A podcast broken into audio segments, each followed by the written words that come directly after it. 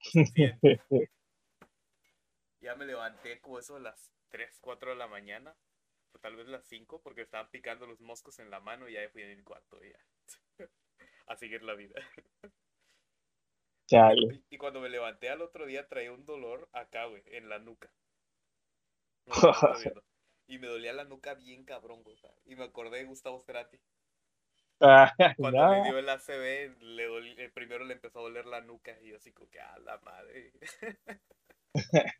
Ya me está dando a mí también, ¿no?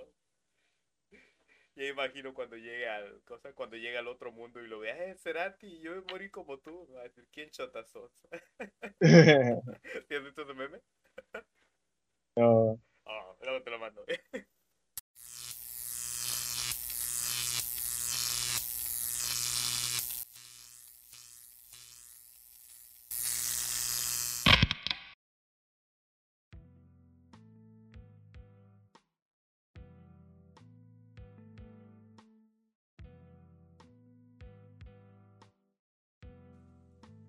Por ejemplo, hay otros que nada más ponen la tarea ahí en la plataforma y con que la hayas entregado ya te puede... Ah, sí, ni la leen, yo ya sé. Desde acá los veo que ni la leen, ni yo lo leo, así que... Ay, pero bueno, bienvenidos a su bonito podcast, Podcast Dominguero. A un pedacito de domingo los jueves, un pedacito de jueves los domingos. A un capítulo más de Realidades Fragmentadas. Y bueno, el tema de esta semana es... está bonito, está curioso. A ver, y... para que vean que yo llevo un orden más o menos, un canon más o menos establecido. No sé si se diste cuenta que los temas de este mes han sido muy bonitos, ¿no? Sí. Imagino que estás preparando el terreno para octubre o algo. Han sido temas tiernos, inspiradores, bonitos. Sí, porque el siguiente mes... Agárrense. Porque empezamos desde la próxima semana. Ufas, trufas. Y sí está fuerte son el mes. Para que empiece para que empiece una semana antes de que empiece el mes, sí está fuerte. Pero bueno. Bueno, el tema de esta semana es uno de los campos de prisioneros más peculiares de la Segunda Guerra Mundial fue el Castillo de Colditz. Aquí voy a poner una fotito en edición. Luego también te paso la foto para que la veas. Ok. Si no lo imaginaré. Sí, imagínate un castillo. Bueno, el preview del episodio, ese es el castillo. Ajá. Ah, ok. Construido a principios del siglo XVI, tras un devastador incendio que arrasó el castillo original. O sea, había un castillo, se quemó y hicieron este. Otro castillo. Sí, sí. Antes no había muchas cosas que hacer, ¿verdad? Sí, güey, si no hubieran construido un mall. No sé, se me ocurre una lagartomanía ahí. Un solito. Y buena parte de la ciudad también se quemó con ese incendio. Estuvo bueno al parecer. Se transformó el castillo se transformó en un asilo a principios del siglo XIX. Y luego en un sanatorio para enfermos mentales entre 1829 y 1924. O sea, casi 100 años fue un asilo. Un asylum, mejor dicho. Chale. O sea, ahí hay fantasmas de a huevo. O sea. Porque antes, bueno, esto es antes. Bueno, esto es incluso mucho antes, güey, de la invención de la psicología, güey. Y me da risa porque muchos dicen, no, es que después de la invención de la psicología todo avanzó. No, porque tardó unos... ¿Qué te parece? Unos 20 años en aplicarse como que a nivel estándar, ¿no? Pues sí, más o menos. En realidad los sanatorios lo que eran el lugar donde van a votar a la gente que no querían ver. Ajá. La sociedad. Literalmente ahí los dejaban a morir y ya. Sí. Era como que ¿qué persona te molesta? Pónganlo ahí, ciérralo donde no puedan ver. Ajá. Era como una alfombra donde echabas la... La mugre. Así, abajo y ya. Ahí no lo veías.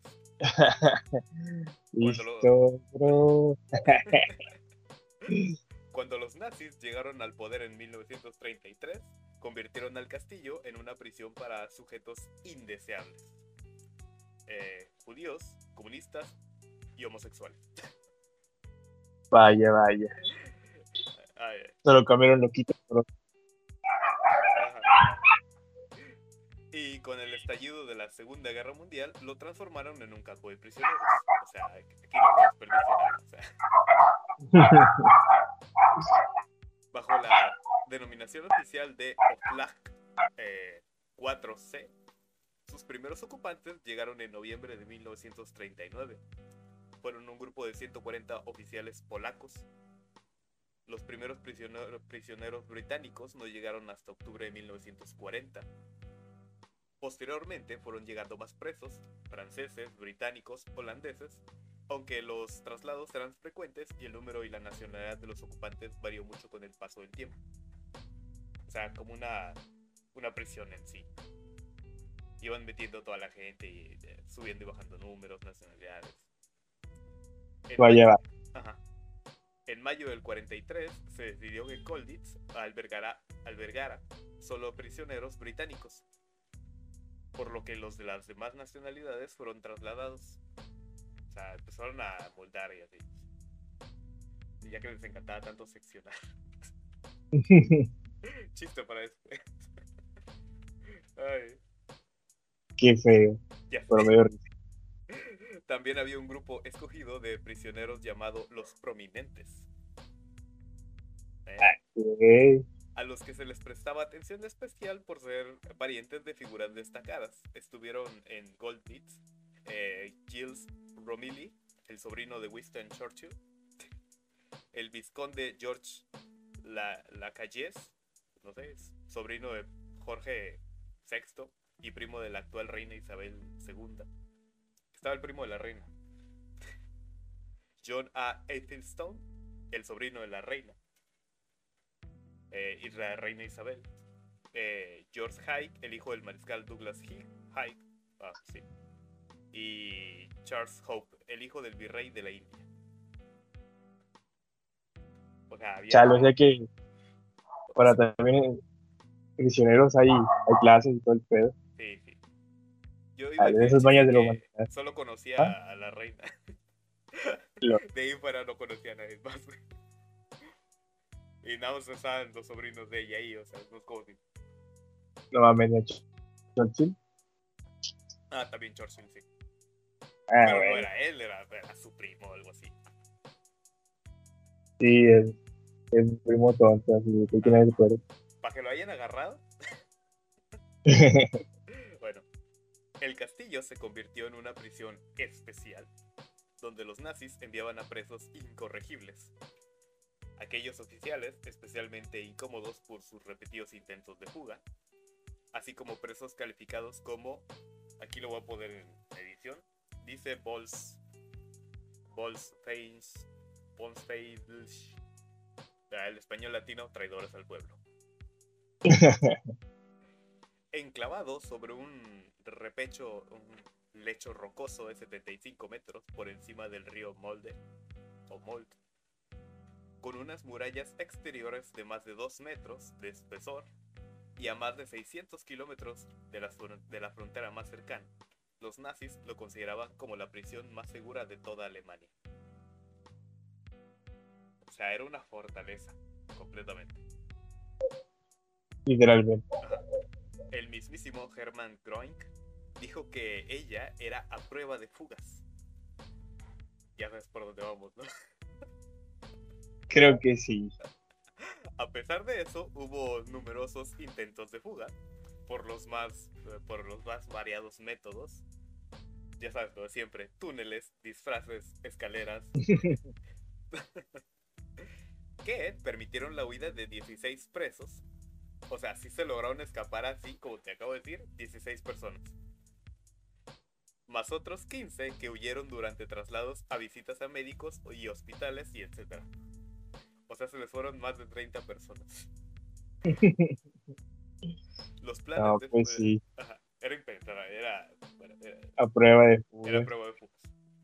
Los planes de fuga, junto a las actividades deportivas, las representaciones teatrales, la escucha de los boletines de la BBC con radios clandestinas e improvisadas, y la destilación de alcohol casero, eran de hecho las principales distracciones de los presos. O sea, si antes hablábamos de que no había mucho que hacer, ahora imagínate en una cárcel en la Segunda Guerra Mundial. Pero me llamó la atención eso, hacían su propio licor, güey. Era bastante común en esa época. Sí, sí, yo también lo haría. De hecho, lo consideré en esta pandemia, güey. Oh, lo verga. Ahí estaba juntando, güey. Ahí estaba juntando tubería, güey. De hecho, hace rato hice un agua de guapillo, pero mi mamá, güey, se me quedó bien fuerte. Hasta me ardió la garganta, güey. Ah, güey. Esas son de las buenas, güey. Estas desintegran las piedras de los riñones, güey. Con los riñones también, ese es el pedo, pero bueno. Y también los riñones, los procesales. El 9 de septiembre de 1942 llegaron a Colditz los tenientes de la RAF John William Best, conocido como Jack Best, y James Edward, conocido como Bill Goldfish,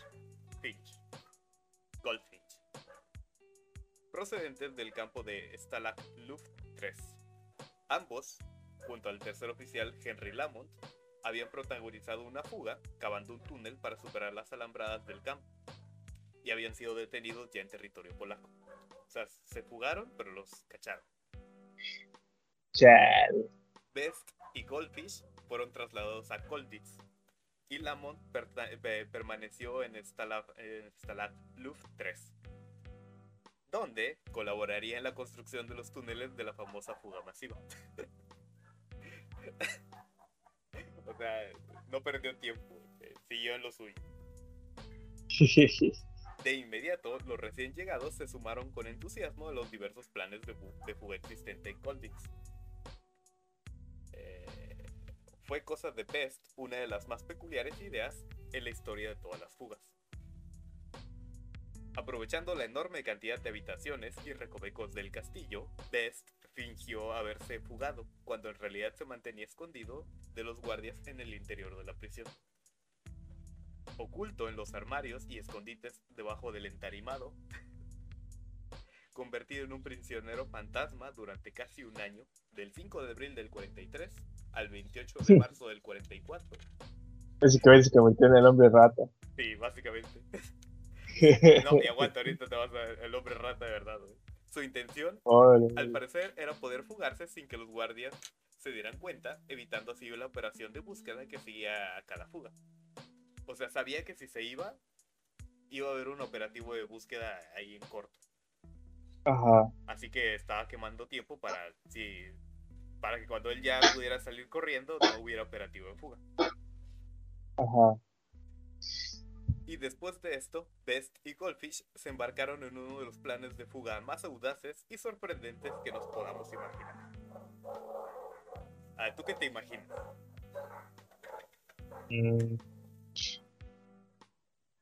Una explosión. No. Por ahí va por la línea, pero... No sé, güey. Nada más y nada menos que construir un planeador dentro del recinto del castillo. Ah, no mames. Pollitos en fuga, ¿o qué? Sí, de aquí se inspiraron para pollitos en fuga. Una idea surgida tras encontrar en la biblioteca de la prisión un ejemplar del libro Diseño de Aeronaves del diseñador e ingeniero C.H.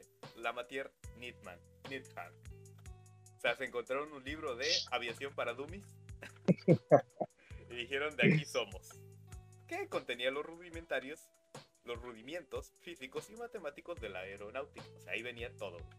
No mames, es que conveniente. Sí, ya sé. Es como esos de cuando ves una película y ves esto, es como que no mames, qué flojo era el guionista, güey. Como que se van a encontrar eso ahí, ya, güey, no.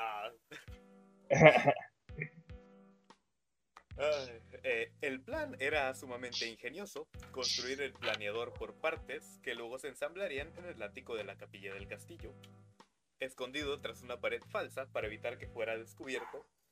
Best y Goldfish serían sus tripulantes y habían planeado lanzarlo desde el tejado de la capilla, que quedaba fuera de la vista de los guardias, usando una pista de despegue hecha con mesas y una catapulta improvisada con una bañera llena de hormigón como contrapeso. O sea, está súper rebuscado y súper complicado todo, o sea. O sea, ni MacGyver se las complica tanto, o sea. Sí, se mamaron. Para dar el impulso inicial, su previsión era planear al menos 2 kilómetros, sobrepasando los muros del castillo y cruzando el río, para luego tratar de subir algún tren de la cercana estación. O sea, el plan era volar 2 kilómetros. Ajá. O sea, ¿cuánto mide el puente de Tampico? No sé, pero son como 20 cuadras. Es que... No, creo que mide 1 kilómetro o algo así, ¿no? La verdad no sé. Luego lo buscamos, no se preocupen. Aquí en edición va a salir Ditch. Golditch fue el autor de los diseños y de los cálculos del peso y tamaño, que luego fueron revisados por otro preso, Lorne Welch, ingeniero aeronáutico y experto en planeadores. O sea, no sé, hubiera sido más normal que le hubieran preguntado, oye, güey, ¿cómo hacemos uno? En lugar de andar improvisando con un libro que se encontraron. Contaron además con la ayuda de una docena de presos, a los que llamaban los apóstoles. LOL. Porque eran 12. Como Tony Rolt, un teniente de fusileros, que años más tarde sería un corredor de Fórmula 1 y ganador de las 24 horas en Le Mans. 1.5 kilómetros. Ah, mira. Sí, literalmente de Tampico a Pánuco va así. Llegarías hasta Pánuco. Ajá. Yo te dije... Digo hasta Veracruz, coño. Ajá. David Walker, un oficial escocés que tras la guerra alcanzaría cierta fama como poeta y novelista. Se construyó de madera que los presos obtenían de donde podían. O sea... No me imagino de dónde podían. Sí, en las vigas que había en el techo y en las paredes. Ahí. Se los imagino colgados así. ¡Ah! Las costillas de la estructura del avión se fabricaron con listones de las camas, los largueros de las alas con tablones del suelo, sí. Los cables de dirección eran cables eléctricos del castillo. La tela de algodón de los sacos de dormir servía para forrarlo y usaban una pasta de mijo cocido para rellenar las junturas. O sea... No, así le echaron coco. Sí.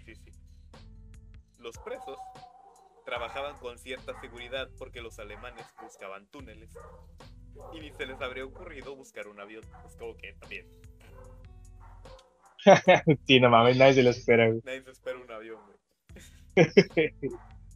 Pero aún así dotaron a su taller de un complejo sistema eléctrico de alerta para evitar ser descubiertos. O sea, se las ingeniaron a full, güey. Todo está cabrón el Tony Stark. Ajá, era lo que te iba a decir, como la de Iron Man 1, cuando lo agarran así, haz de cuenta. Sí, boy. El planeador fue poco a poco tomando forma. Era un biplaza monoplano con timón tipo Money, para los que sepan de aviación, gracias. Yo que no sé ni madres, me imaginé un billete. De una canción. Ah. X. Bueno, medía 6 metros de largo y casi 10 metros de envergadura, con un peso de algo más de 100 kilos. O sea, cabrón, güey.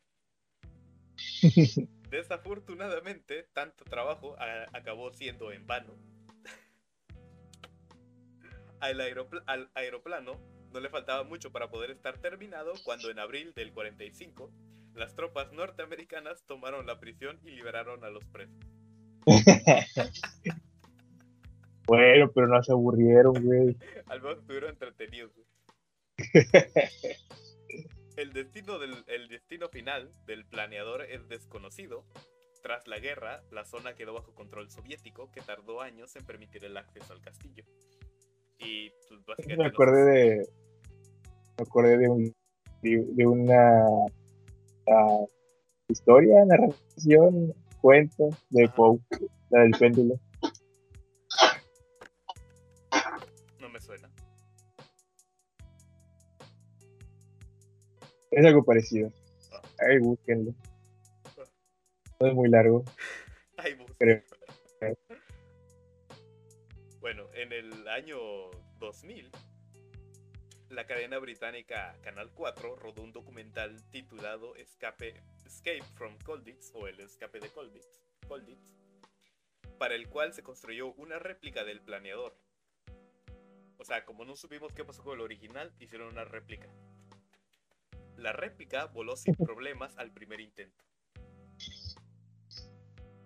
Vaya, vaya. O sea, que hubieran logrado, güey.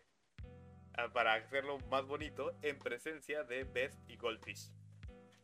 Y ahora la réplica se encuentra en el Museo Imperial de la Guerra en Londres.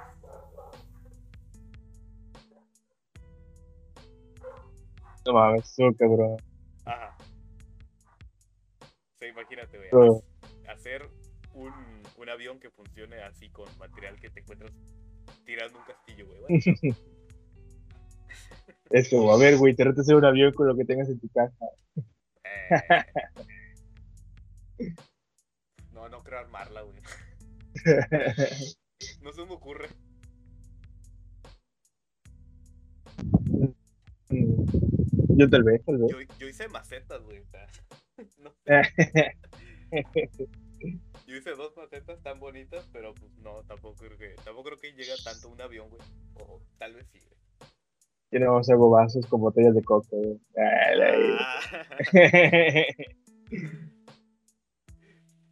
Hago protecciones de bardas con botellas rotas. Yo soy ingeniería mexicana. Sí. Ay, pero esa es la historia de esta semana. Está bonita, aunque no llegó a casi nada, güey. Hubiera estado bueno la historia, bueno, una realidad paralela en donde volaron el avión y nada más voló medio metro y se cayeron bien cabrón, tuvieron que escapar en medio de balazos y así, ¿no? Pero está bien. Pésimo guionista, güey. Sí. El que escribió esto es muy flojo, güey. O se quiso ahorrar la postproducción de meter efectos especiales. No sé, rollo. Sí, no, muy cliché. Sí, sería muy cliché hacer todo así, así que ya. Demasiado confiante todo, güey. No me gusta. Ay, pero esa es la historia de esta semana. El planeador de Colditz. Está bonito. Si hubieran hecho trajes como tipo el coyote, güey. No se había ocurrido, güey. Qué buena idea. Hubiera sido, y hubieran salido todos, güey. Ajá. O la mayoría hubieran salido, güey. Porque, por ejemplo, ahí el avión, solo el planeador, era solo para 2 personas, güey. Simón. Es que los imaginé a los pendejos así. Aleteando. Ay, y ahora es alemán. O como, ¿no viste la Scooby-Doo 2, güey? El live action. Ah, huevo. Que el güey que se... ¿Cómo se llamaba? Ay, no me acuerdo del principio, ¿no? Sí, que era un pterodáctilo, güey. Ajá. que se hizo su traje. Adiós, tontos. Y cuando van cayendo, ayúdenme, tontos. Así lo hubiera pasado. Sí les hubiera pasado ahí. Esas 2 películas son oro, güey. Ya sé, está bueno. Oro gris, pero oro. Ay, así que, bueno, entonces nos vemos la siguiente semana. Ya. Se acabaron las historias bonitas por ahora. Sí, feas. Ahora sí, sigue lo feo. Sigue ponernos serios. Porque esta vez, por fin, la prisión te va a gustar. Nos vemos seguramente en algún momento, pero espera, ad inferni.